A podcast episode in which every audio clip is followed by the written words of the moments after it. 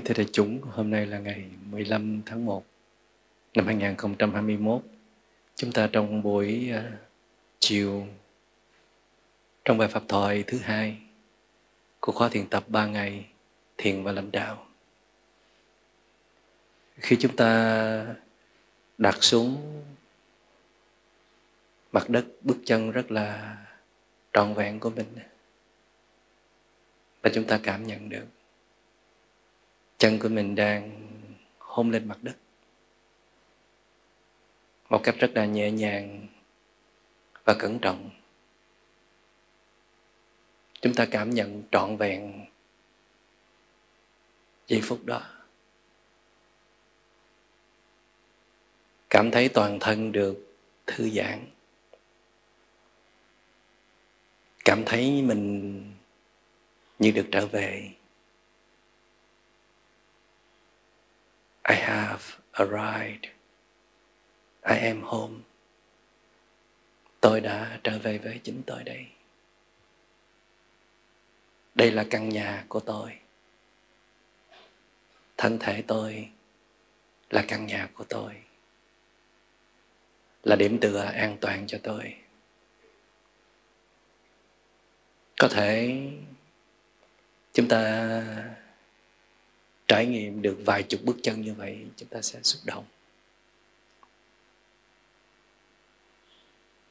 Có phần hối hận vì thời gian qua mình với rất nhiều lý do chính đáng, mình đã rời xa con người của mình, ít có cơ hội làm quen, kết nối lại, ít có cảm nhận về chính mình. Đặc biệt là ít khi nào mình có những bước chân bình yên như vậy. Phải nhờ không gian yên tĩnh như vậy, nhờ mình quyết tâm gác lại hết mọi sự bận rộn, tắt luôn điện thoại, không nói chuyện. Nhờ mình quyết tâm đặt mình vào 3 ngày tu tập miên mật, mình mới làm được điều đó. Và khi mình trải nghiệm bước chân nào ra bước chân đó, mỗi bước chân là một sự thực tập, là một sự trải nghiệm quý giá. Có thể mình sẽ chợt nhận ra rằng hạnh phúc là như vậy. Happiness is here and now. Hạnh phúc chỉ có thể xảy ra trong mỗi giây phút mà chúng ta đang sống thôi. Mà nếu chúng ta không biết cách để làm cho mình có hạnh phúc trong giây phút này, thì đừng có trông mong gì giây phút kế tiếp. Có lẽ từ trước tới giờ, cùng theo dòng chảy của xã hội, chúng ta quan niệm rằng hạnh phúc là khi mình nắm bắt được một mục tiêu nào đó, hay ít nhất là mình làm được điều mình muốn làm, hoặc là khi mình có được người mình thương, thỏa mãn những cái mong cầu cảm xúc của mình. Nhưng mình đã sống tới tuổi này trong cuộc đời, mình cũng đã thấm thía ít nhiều rằng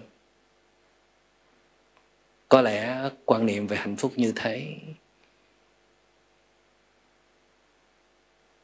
mang tính chất không bền vững, không chân thật.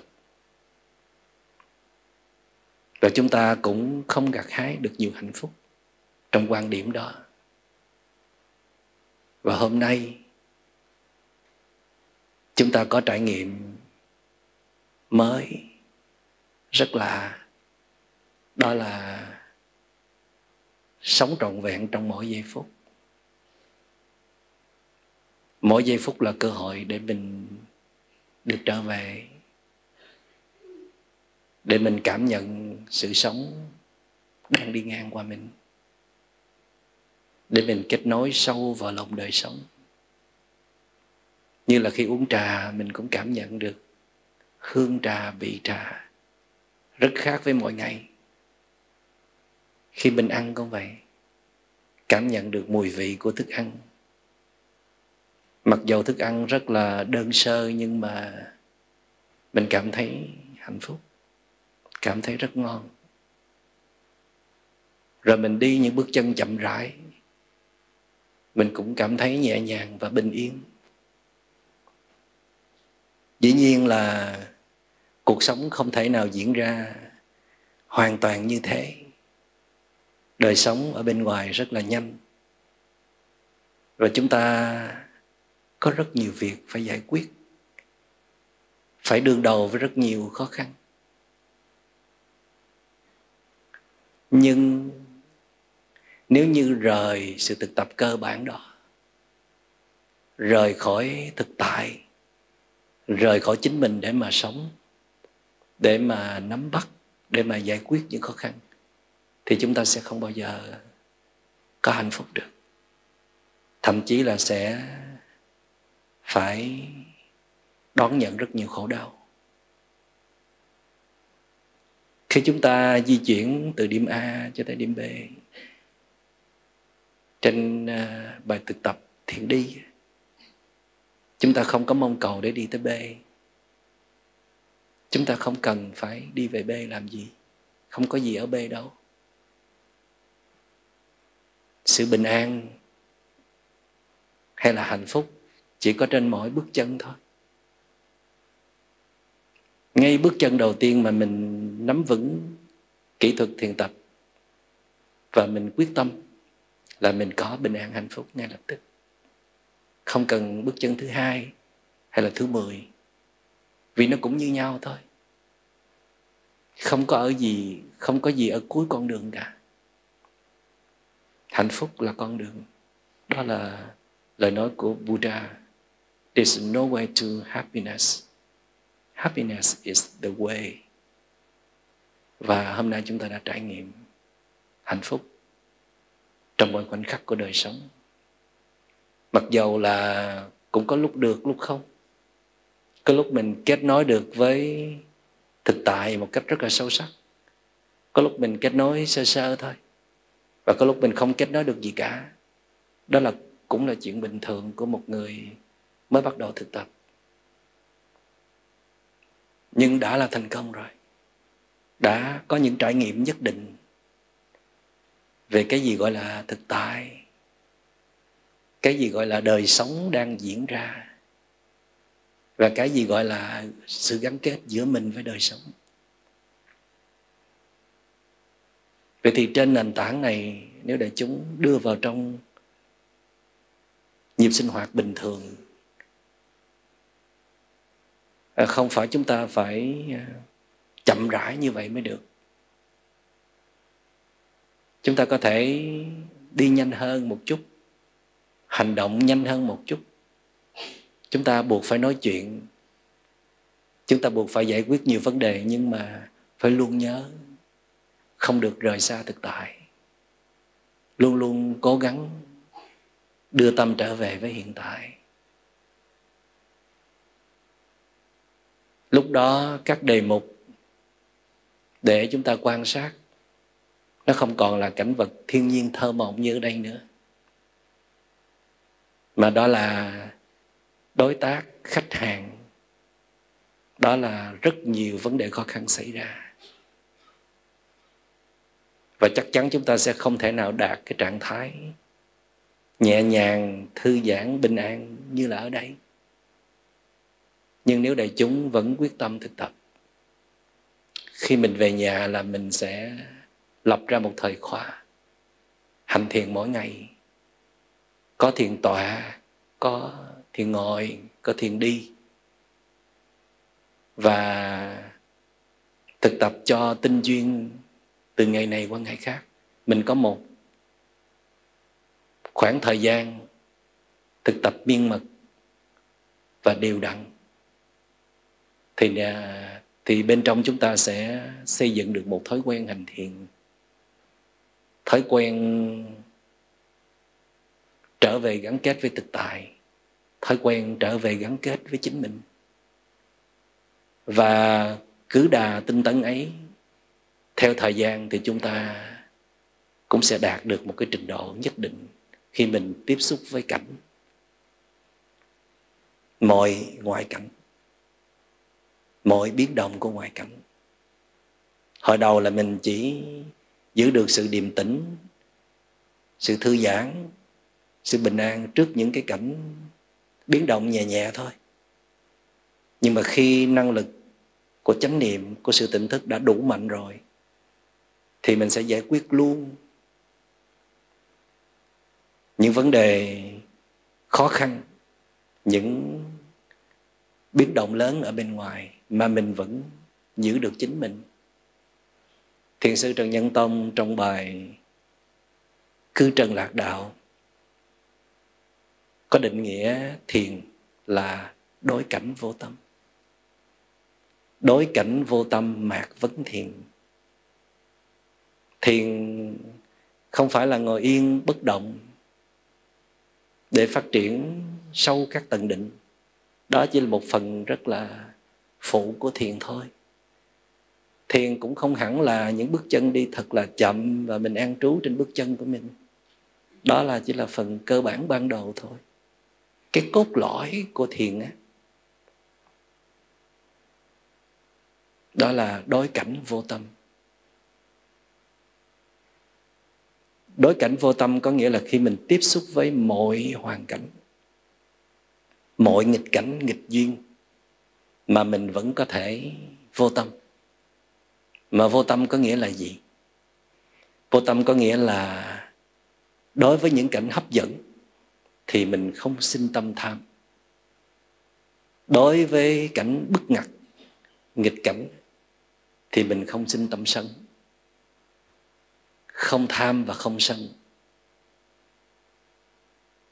Không có sự nhiễm ô ở trong tâm. Vẫn giữ được sự thuần khiết ở trong tâm thì gọi là vô tâm.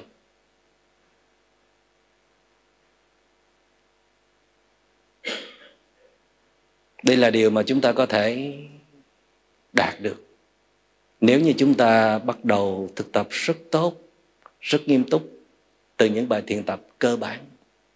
Bây giờ mình chưa đi vào tâm để mà kiểm soát được đâu, để mà xây dựng cho mình một nội lực vững vàng, bất động, bất nhiễm trước mọi hoàn cảnh, thì mình phải thực tập nghiêm túc những bài thuộc về thân trước. Tập những bài thiền đi thật là vững vàng, thật là có phẩm chất. Tập những bài thiền ngồi để xây dựng định tâm. Đa phần các bài thiền ngồi là để phát triển định tâm. Tại vì khi chúng ta ngồi thiền thì phiền não ít khi xuất hiện lắm. Nhưng mà bài thực tập đắt đỏ nhất để giúp chúng ta bước ra khỏi thế giới của phàm mà tham dự vào thế giới của thánh đó, là nằm ở khi chúng ta có phiền não. Thành ra thiền sinh đừng sợ phiền não, mà thiền sinh thì phải có phiền não. Vì không có phiền não thì không còn là thiền sinh nữa, là thánh mất rồi. Nhưng mà thiền sinh khác với người bình thường, đó là thiền sinh vì luôn thực tập chánh niệm, sống đời sống tỉnh thức, cho nên ít phiền não hơn người bình thường. Đó là điểm đầu tiên. Chứ không thể nào mà nhiều, dày đặc, dữ dội như là người bình thường được. Như vậy là không có hành thiện rồi. Nhưng mà vẫn có phiền não, thỉnh thoảng vẫn có phiền não. Khi mình hành thiện rồi thì cái tần suất phiền não xuất hiện nó phải thấp hơn, thưa hơn. Và điều quan trọng là khi phiền não xuất hiện thì thiền sinh phải lập tức quay về để xử lý nó, thay vì thả rông nó để gây ảnh hưởng tới người khác.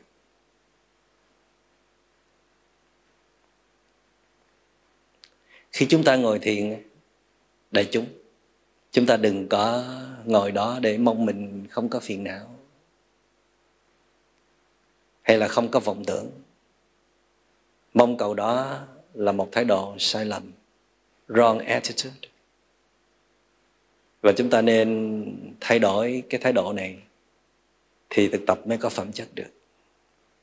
Khi chúng ta ngồi thiền thì không có nghĩa là chúng ta đã tu mấy mươi năm rồi, chúng ta có một nội lực vững vàng hay là một năng lực chánh niệm hùng hậu. Chúng ta chỉ mới thực tập thôi. Cho nên cũng không có khác gì lắm cái việc trước khi chúng ta ngồi xuống và khi chúng ta đã ngồi xuống rồi.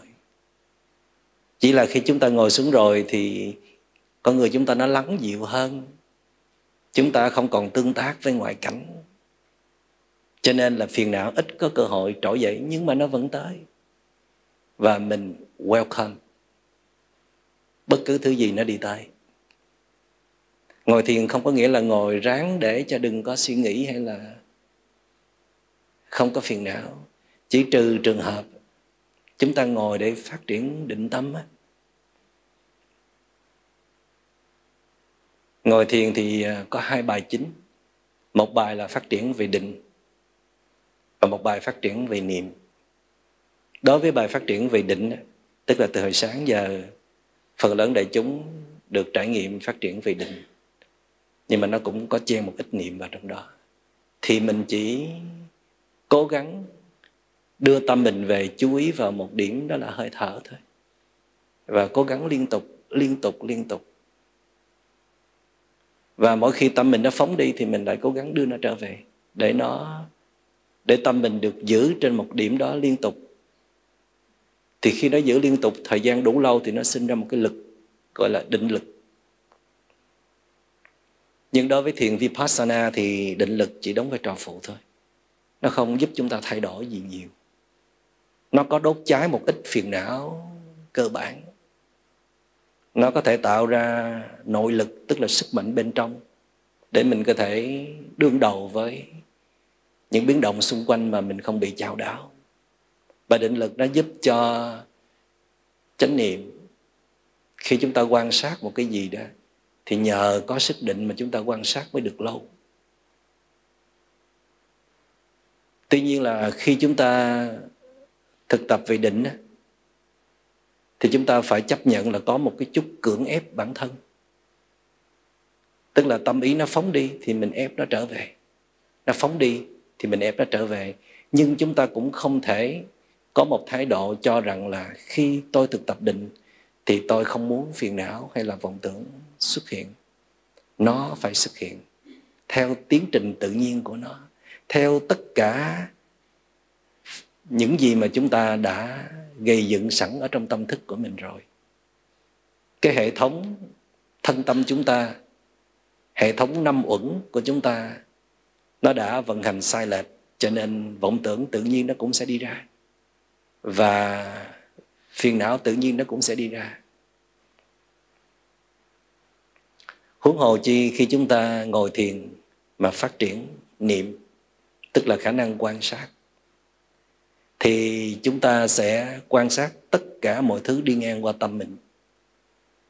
Khi chúng ta chọn tâm làm đề mục, sau khi chúng ta chọn hơi thở là đề mục rồi, thì thỉnh thoảng chúng ta cũng sẽ chọn tâm làm đề mục.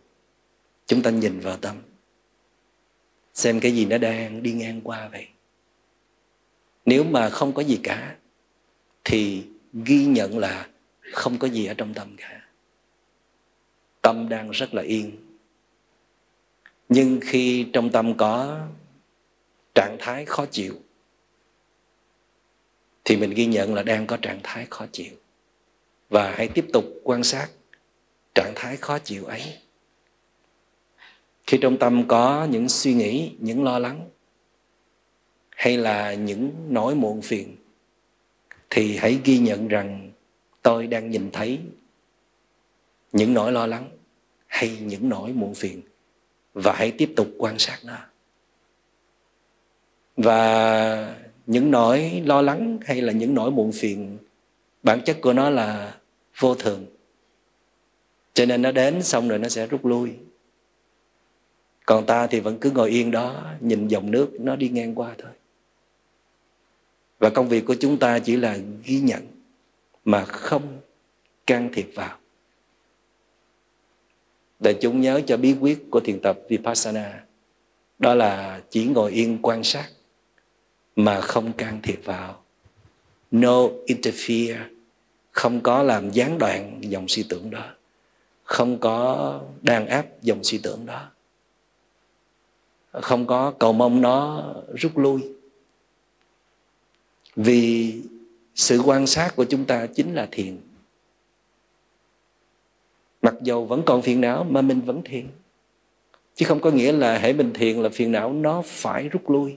Chừng nào nó rút là chuyện của nó, còn cái chuyện mình thiền là mình vẫn cứ thiền thôi. Bật chế độ quan sát lên, observing, hay là watching a movie. Mình đang xem một cuốn phim từ từ diễn ra. Ở trong rất nhiều văn bản kinh điển của Phật giáo Đại thừa Mahayana Buddhist, các bản kinh kệ có câu là đoạn trừ phiền não. Nhưng mà thiền sư Vĩnh Gia Huyền Giác nói rằng đoạn trừ phiền não thì trùng tăng bệnh, thú hướng chân như tổng thị tà. Phiền não mà mình đi đoạn trừ á, thì bệnh sẽ chồng thêm bệnh, thì phiền não nó sẽ tăng thêm. Tại vì mình lấy cái gì mình đoạn trừ, mình lấy bản ngã mình ra đoạn trừ, có phải không? Mình lấy tâm sân ra để đoạn trừ. Khi mà mình thấy một cái gì đó mình không có hài lòng, trái ý mình là mình sẽ phản ứng lại. Rồi mình nhìn vào trong cái tâm phản ứng mình không hài lòng với cái tâm phản ứng của mình. Mình nghĩ mình là người thánh thiện, mình là người dễ thương, mình là một thiền sinh, thì tại sao mình có cái tâm này? Cho nên là mình phải giải quyết cái tâm này bằng cách này hay cách khác. Mình muốn loại trừ cái tâm phản ứng này, thì như vậy sân lại chồng thêm sân. Tu như vậy thì muôn đời không tiến được.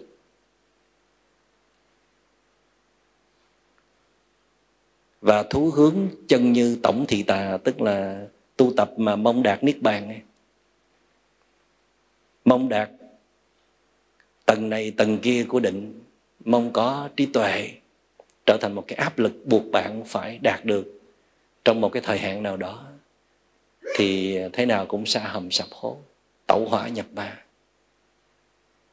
Thú hướng chân như, bất kỳ một cái ý niệm nào mà hướng tới chân như, tức là niết bàn, thì đều là tà, đều là sai, wrong attitude. Trí tuệ hay là niết bàn tự nó sinh khởi, nó là hoa trái sau một thời gian dài công phu tu luyện đều đặn thông thả. Cho nên đại chúng phải nhớ cái chữ chánh tinh tấn ở trong đạo Phật, right effort, một trong bát chánh đạo. Đó là bạn nỗ lực công phu một cách đều đặn liên tục, nhưng mà phải thông thả từ tốn. Cái chữ chánh tinh tấn này để nó đối trị với cái chữ tinh tấn thôi. Tại vì có những người tu nhấn nút quá mức, tu tập quyết liệt để mong đạt một cái gì đó, thì cái người quyết liệt đó chắc chắn có nuôi một cái tâm tham. Và tham mà tu tập mà đâu phải lúc nào cũng như ý mình muốn đâu, có lúc cũng không đạt được, thì sẽ trở nên sân. Vậy thì mình tu mà mình nuôi tham với sân thì chết chắc rồi. Thà không tu thì đỡ ít tham mà ít sân hơn. Tu mà nhiều tham nhiều sân thì lạc đường lạc lối rồi. Tại vì mình tu là để diệt trừ tham sân mà. Nhưng mà như đã nói là mình không có diệt trừ phiền não. Hãy để chuyện ấy cho ai làm? Cho chánh niệm làm. Còn công việc của thiền sinh đó là tạo ra chánh niệm và duy trì chánh niệm. Câu hỏi đặt ra là khi mình nhận diện mình đang có phiền não thì mình sẽ làm gì?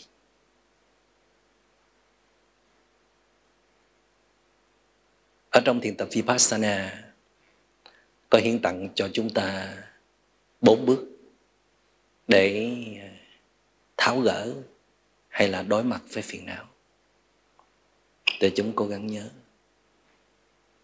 Bước thứ nhất gọi là recognize, nhận diện. Tôi biết tôi đang có phiền não. Mà đại chúng phải nhớ phiền não nó bao gồm như thế này. Phiền não tức là tham sân si ha. Nhưng đại chúng nên nhớ tham á, nó không chỉ gói gọn trong ý nghĩa là mình tham lam, mình có đủ rồi mình muốn có thêm, hay là tham cầu về vật chất hay là về danh dự. Mà cái chữ tham nó còn bao gồm ý nghĩa rộng rãi hơn. Đó là chúng ta muốn việc gì đó xảy ra đúng với ý của mình. Đặt cái muốn ra, wanting một cái gì đó, thì đó thuộc về dây mơ rễ má của tham. Khi mình hành thiền là mình bao luôn cái phần tâm lý đó.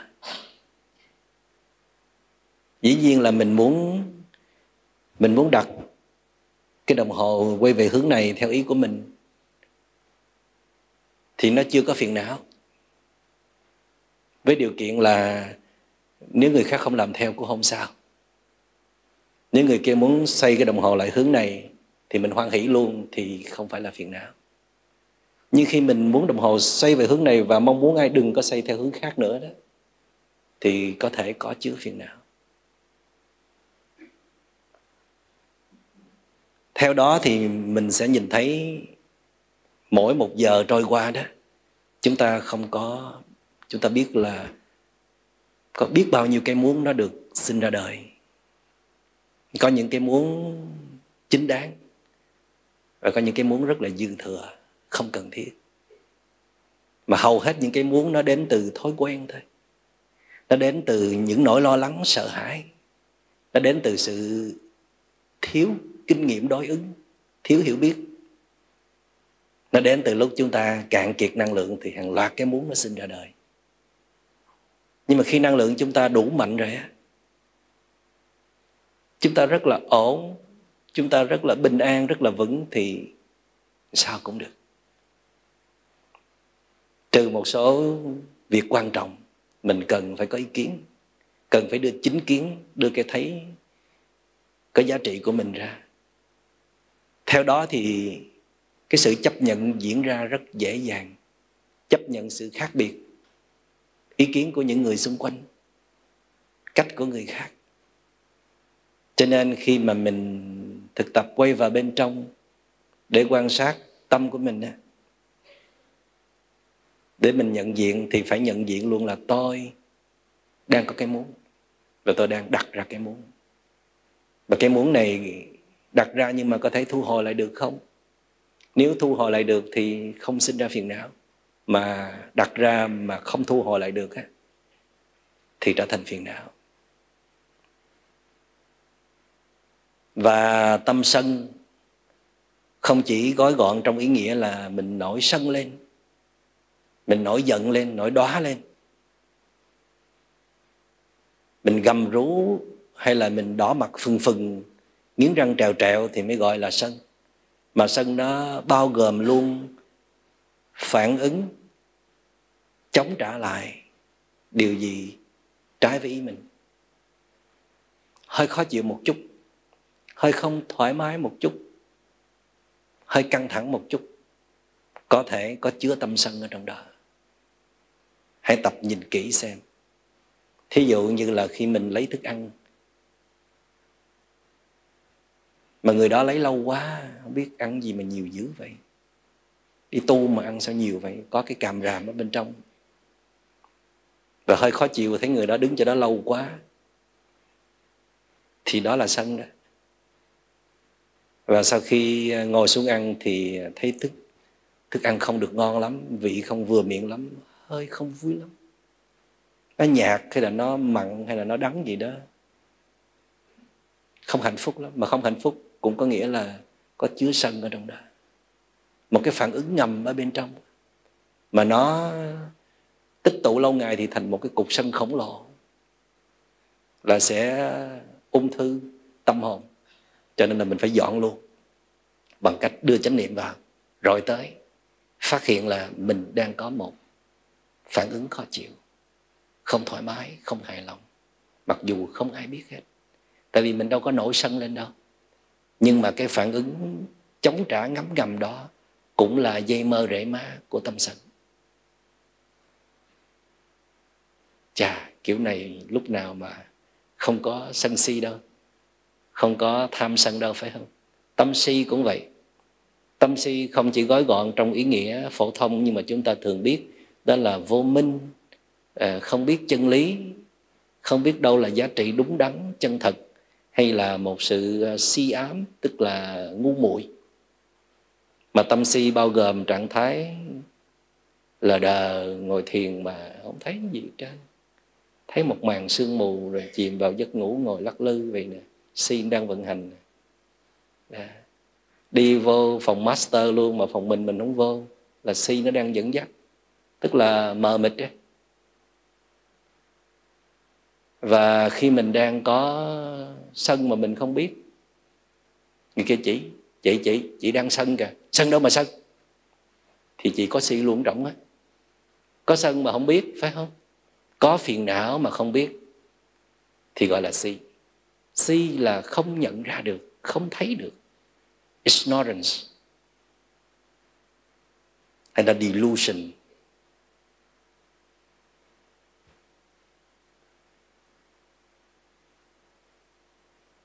Tham là desire,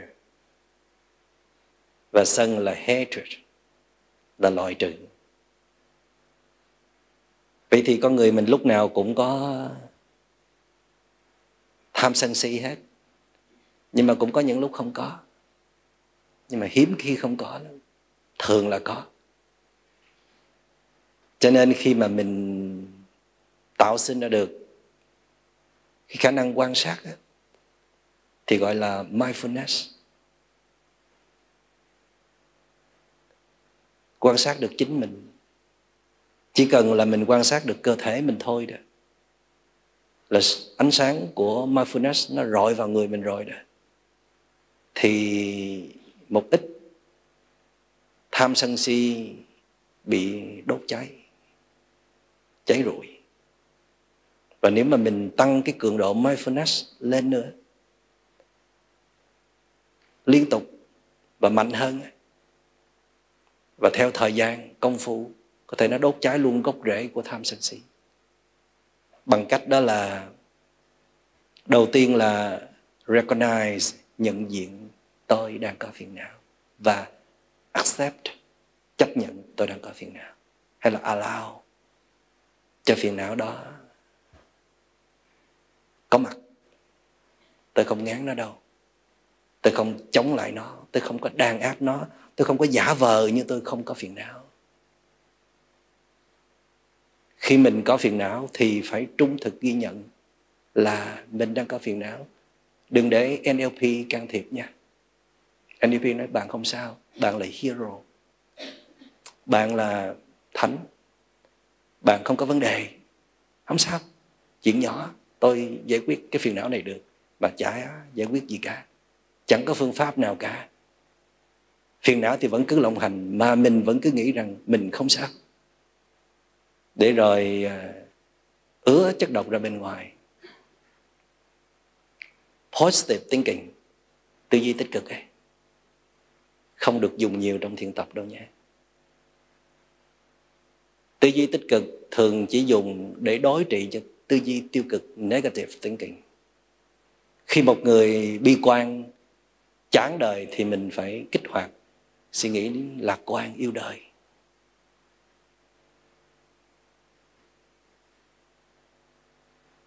Tư duy tích cực vốn là cần thiết, nhưng mà nó có tính chất đối trị thôi. Tức là có một tình huống tệ quá thì buộc phải dùng tới giải pháp đó để cho nó khá hơn, để cho nó hay hơn. Nhưng mà nó không giúp chúng ta nhìn thấy sự thật. Chúng ta phủ lên một lớp màu hồng rồi mà làm sao thấy được sự thật. Thiền của Phật giáo khác những cái phương cách đó. Đó là tập nhìn mọi thứ bằng con mắt trong trẻo, trung thực, nhìn như chính nó đang là, không tưởng tượng thêm, dù là tích cực. Có thể tình trạng của chúng ta hơi bi đát đó, có thể nhìn vào là thấy phiền não, thấy gớm đó, nhưng mà tập đối diện để vượt qua mà không sợ hãi. Tại vì chúng ta có vũ khí, chúng ta có công cụ, chúng ta có mindfulness, power, sức mạnh của chánh niệm. Cùng với sức mạnh chánh niệm, hãy thâm nhập vào bên trong phiền não để thấy bộ mặt thật của phiền não. Còn nếu chưa đủ sức thì hãy, mỗi khi phiền não xuất hiện thì hãy quay về với đề mục thân quen, đó là hơi thở, hay là bước chân đi thiền hành, là bước chân của mình. Tất cả những phương pháp đó đều giúp chúng ta hồi phục lại mindfulness energy, năng lực chánh niệm. Chứ chúng ta đừng có làm cái gì đó tiêu hao năng lượng. Khi có phiền não thì mình cần năng lượng chánh niệm trở về đủ mạnh để đối ứng. Thì bằng cách nào đó mình phải phát triển năng lực chánh niệm trở lại. Mà nếu lúc đó năng lực chánh niệm đang có sẵn thì xông pha luôn, đi vào trong hang quỷ luôn, để xem cơn sân đó là gì, sự đố kỵ đó là gì, sự phán xét đó là gì, nỗi sợ hãi đó là gì. Các bạn biết không, vô cùng thú vị. Giống như là xem phim kinh dị, xem phim hành động, để rồi một ngày đẹp trời nào đó chúng ta rơi nước mắt vì chúng ta thấy được bản chất thật của phiền não là vô thường, là vô ngã. Phiền não không có thật, không có cái gì gọi là phiền não cả. Như là trong Bát Nhã Tâm Kinh có nói là vô vô minh diệt, vô vô minh tận. Không có vô minh đâu mà diệt, không có vô minh đâu mà muốn chấm dứt. Vô minh nó chỉ là một hiện tượng nhất thời, nó là sản phẩm của cơ chế vận hành tâm thức sai lệch mà sinh ra cái tham đó, cái sân đó, cái si đó. Khi cơ chế năm uẩn được điều chỉnh trở lại thì tham sân si không còn xuất hiện nữa. Thì làm sao nói tham sân si là thật được? Thật thì nó phải có đó vĩnh viễn chứ, phải không? Mà cái gì có thể giúp chúng ta điều chỉnh cơ chế tâm thức? Chánh niệm. Chánh niệm phải gọi là right mindfulness, phải có cái chữ right ở phía trước nữa thì mới gọi là chánh. Để phân biệt sự khác nhau giữa chánh niệm và niệm. Niệm chỉ là mindfulness thôi. Mà mindfulness có nghĩa là một sự quan sát bình thường. Nhưng mà right mindfulness thì rất là đặc biệt. Đó là quan sát với một thái độ thuần khiết. Thế nào gọi là thuần khiết? Không dán nhãn hiệu. No labeling. Không có cho rằng đây là sân hay đây là si, hay đây là tham, đây là ghen, đây là tức, đây là an, đây là lạc gì cả. Chỉ cảm nhận trực tiếp thôi, đừng đặt tên. Hãy đặt tên là chúng ta lại có thái độ ưa thích hay là ghét bỏ. Thứ hai, đó là không sử dụng con mắt cũ, tức là không dùng thành kiến, định kiến để nhìn lên đối tượng. Định kiến đó là những gì mà nhiều thế hệ xã hội đã trao cho chúng ta cái nhìn đó, và chúng ta chưa có bao giờ kịp xét lại xem nó đúng như thế nào, nó sai như thế nào. Thành kiến là những gì chúng ta chính bản thân mình trải qua, và nó sẽ hình thành thành kiến tốt hoặc là thành kiến xấu, định kiến tốt hoặc là định kiến xấu. Và khi chúng ta nhìn lên đối tượng là chúng ta sẽ bị quy chiếu bởi những cái thành kiến, định kiến đó. Thì trong chánh niệm nó sẽ phát hiện ra bạn có đem thành kiến, định kiến để quy chiếu lên đối tượng không? Để nhìn lên đối tượng không? Nếu mà dùng thành kiến định kiến thì sẽ không bao giờ thấy được bản chất của đối tượng, sẽ không bao giờ có trí tuệ được. Phải tập nhìn lên đối tượng bằng một cái tâm lần đầu tiên mới được biết, khám phá như là một nhà khoa học. Thứ ba, không bỏ thái độ thích hay là ghét vào trong cái thấy của mình. Cái này khó đó. Dĩ nhiên là chúng ta không thể ứng dụng ở mọi lúc mọi nơi trong đời sống, thì chúng ta cũng tạo ra một khoảng không gian nào đó, một khoảng thời gian nào đó để mình thực tập một cái tâm trong trẻo, nhìn lên đối tượng mà không phán xét, nhìn lên đối tượng mà không phản ứng, nhìn lên đối tượng mà không cần bỏ thái độ thích hay là không thích vào. Các vị sẽ thấy mình bước vào một cảnh giới khác. Cố gắng làm thử xem. Cảnh giới gì đó thì quý vị sẽ tự cảm nhận lấy. Nó không phải là mình nữa đâu. Nó không phải là con người cũ kỹ, con người bèo nhèo, con người như con mèo. Không phải con người đụng tới là giận, đụng tới là phản ứng rầm rầm, đụng tới là khóc sướt mướt, đụng tới là đầy phán xét. Con người mình trong trẻo, an nhiên, thuần khiết, chấp nhận mọi thứ diễn ra. Chấp nhận đây không có nghĩa là thỏa hiệp hay là đầu hàng. Chấp nhận là không có chống nữa. Bây giờ mình đang ở trong một không gian thiền tập rất là dễ thương. Chắc không ai uy hiếp mình gì đâu. Cũng không ai mà muốn ăn thua đủ mình gì đâu. Không ai hãm hại mình gì đâu. Không ai hạ độc thủ gì đâu. Cho nên quý vị hãy thử mở lòng ra và chấp nhận hết mọi thứ diễn ra mà không phản ứng thử đi. Anh ấy ngái rất là to, ngủ không được, cũng không phản ứng. Chị đó đi nhà vệ sinh không có sạch sẽ, cũng không phản ứng. Thức ăn không vừa miệng, cũng không phản ứng. Nhưng mà nó lỡ phản ứng thì sao? Thì chấp nhận là mình đang có tâm phản ứng. Và khi mình chấp nhận mình đang có tâm phản ứng và quan sát nó, thì sự phản ứng ấy sẽ yếu dần và tan biến đi. Trả lại một cái tâm không phản ứng cho mình. Tâm không phản ứng là tâm bình an ấy. Là tiếp cận với thánh rồi đó. Bây giờ muốn tiếp cận với thánh hay là sống mãi với phàm thì tùy vào sự chọn lựa của quý vị.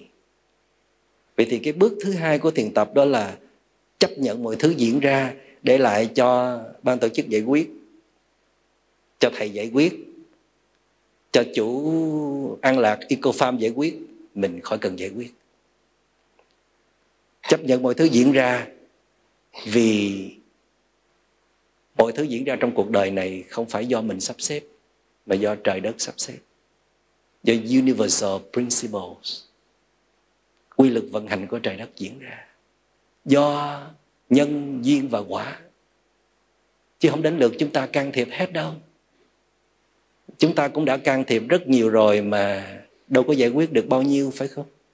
Mà giải quyết cũng không có êm thấm tốt đẹp, thì hãy để trời đất giải quyết. Tôi là người cũng có ý thức trách nhiệm rất cao về những việc mình đang làm, nhưng mà có lúc tôi cũng phải để trời đất giải quyết. Trời đất gửi nhân duyên thuận đến, chứ mà mình tìm cầu hoài cũng không được. Trời đất gửi một ít nghịch duyên đến để mình có thể tỉnh ra hơn.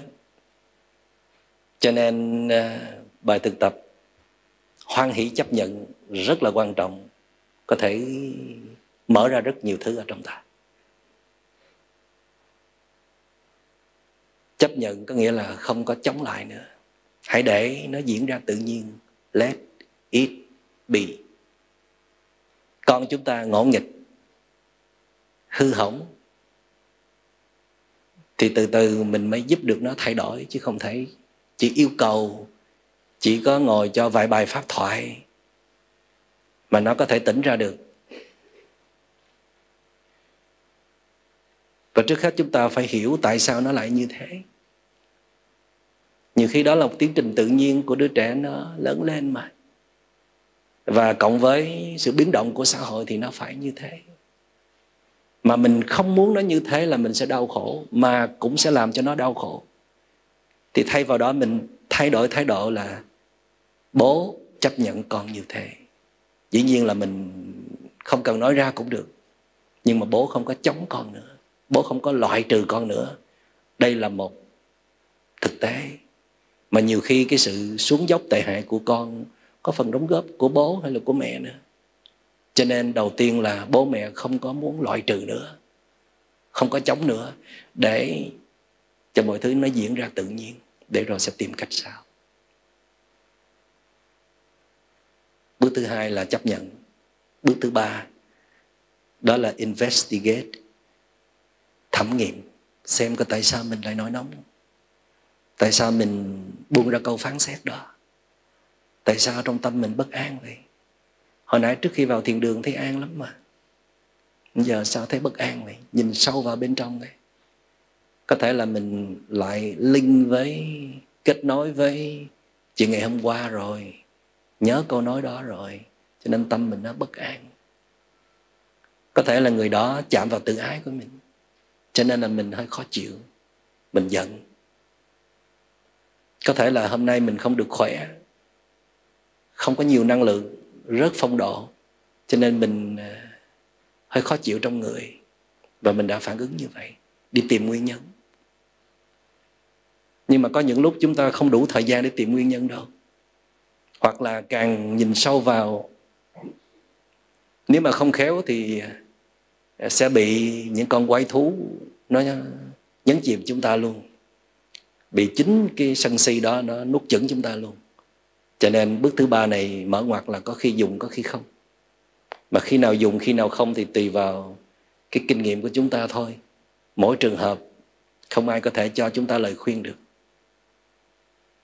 Và bước cuối cùng đó là non-identification, không đồng nhất với phiền não đó, và tiếp tục observe, quan sát nó. Không đồng nhất là một cái từ rất là quan trọng trong thiền tập, và nó có thể là cánh cửa để đưa chúng ta đi tới trí tuệ. Vì chúng ta vốn hay đồng nhất, identify với những gì đang xảy ra bên trong chúng ta. Khi trong tâm chúng ta có một cái trạng thái khó chịu đi ngang qua là chúng ta trở thành kẻ khó chịu, phải không? Chứ chúng ta đâu làm được một cái chuyện là tôi biết là mình đang có một cảm giác khó chịu và cứ yên trong đó nha, không có đụng được chị đâu, không có làm chủ được anh đâu. Khó chịu nó đến rồi nó sẽ đi, mà mình đâu nhất thiết phải trở thành người khó chịu. Nhưng mình trở thành người khó chịu nghĩa là mình đang đồng nhất với cái trạng thái khó chịu trong người. Nhiều khi mới đau cái răng thôi mà trở thành cái mặt khó chịu rồi, còn cả con người khó chịu luôn. Đó là gọi là đồng nhất. Khi trong người mình có một cái ham muốn, một cái khát khao đi ngang qua, và mình nhận diện, mình thấy, mình quan sát nó, mình thấy nhu cầu này không chính đáng, không phù hợp, và mình quan sát một hồi thì nó tan biến đi, mà không nhất thiết trở thành nạn nhân của nó, trở thành nô lệ của nó, phục vụ cho cái khát khao đó. Và kể cả một nhận thức vừa đi ngang qua, nhưng mà mình cũng chưa chắc là mình sẽ đưa nhận thức này vào trong người của mình đâu. Mình cần phải xét lại rất nhiều. Nhưng mà mình chỉ biết là mình đang có một nhận thức như thế, và không trở thành nhận thức đó, để khi người khác đưa một ý kiến khác mình dễ dàng chấp nhận, vì mình đã không phải là nhận thức kia mà. Mình là chủ của nhận thức kia, chứ không phải là mình là tớ của nhận thức kia. Thì cái đó gọi là không đồng nhất. Không đồng nhất với phiền não, không đồng nhất với vọng tưởng, thì mình thoát ra khỏi bản ngã của mình từ từ, đốt cháy bản ngã từ từ. Mình ngồi mình xem chính mình như là xem một cuốn phim vậy đó. Càng tách ra khỏi mình để xem thì càng thiêu đốt được bản ngã. Mà thiêu đốt bản ngã thì đi về đâu? Thì đi về vô ngã, non-ego, non-self. Mà không bản ngã thì như thế nào? Thì tới đó là biết. Ngấp nghé thánh rồi đó. Lúc đó mình sẽ thấy mỗi bản ngã xung quanh đều là một phần thân mạng của mình. All beings, muôn loài đều là thân mạng của mình. Thì lúc đó lòng từ compassion cũng sẽ xuất hiện theo. để yêu thương, để bảo vệ, để tôn trọng muôn loài. Trạng thái đó thích vô cùng. Ngấp nghé thôi cũng đã vi diệu rồi. Nghe mà chảy nước vãi.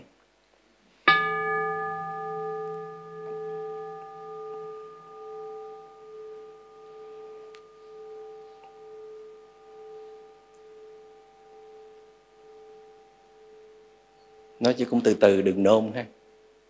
Đừng nôn vào thế giới của vô ngã. Hãy để nó đến một cách tự nhiên. Nhưng mà không phải không tu gì hết, mà nó cũng đến nha. Phải tu, phải tinh tấn, phải siêng năng, phải nỗ lực. Nhưng mà tránh tinh tấn, đó là nỗ lực trên một thái độ đúng đắn. Đó là thông thả, từ tốn.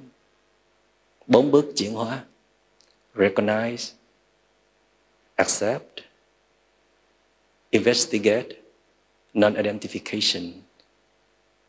Cái chữ recognize, ký tự đầu tiên là chữ R. Accept, ký tự đầu tiên là chữ A. Investigate ở chữ I. Và non-identification là chữ N. 4 chữ này ráp lại gọi là rain, cơn mưa. Dễ nhớ. Khi cơn mưa xuống thì phiền não cũng sẽ rơi rụng. Đây là mình đang quản trị cảm xúc của mình, lãnh đạo bản ngã của mình.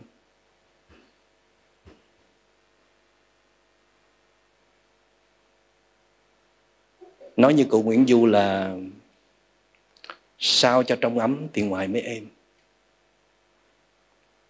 Nói như Nho già là tu thân, tề gia, trị quốc, bình thiên hạ. Và nói như Đức Phật thì tự lợi rồi mới lợi tha. Cho nên chúng ta đi theo đúng nguyên tắc. Chúng ta thực hành theo cái sự vận hành tự nhiên của trời đất. Phải học lãnh đạo chính mình, làm chủ chính mình, thì mới có thể lead, dẫn dắt được người khác, điều hướng được người khác. Và trong suốt 3 ngày ở đây, mong đại chúng toàn tâm trong sự thực tập. Khi chúng ta thực tập chung với nhau, hôm nay thấy đại chúng thực tập khá tốt, và mong đại chúng sẽ tiếp tục duy trì phong độ này trong suốt 3 ngày. Để rồi trong suốt 3 ngày này chúng ta đạt được một ít thành quả. Ít nhất là chúng ta có những trải nghiệm rất là thư giãn, rất là an trú, rất là bình an. Sâu hơn nữa là chúng ta đã bắt đầu kết nối được với chính mình, cảm nhận được một phần con người của mình. Thỉnh thoảng bắt gặp được phiền não, đã mỉm cười được với nó, đã có thể tách ra, lùi lại quan sát nó. Đã phát hiện phiền não rất nhanh và dám dành thời gian ra để chăm sóc nó.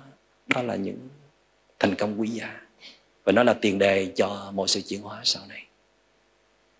Xin cảm ơn đại chúng đã lắng nghe.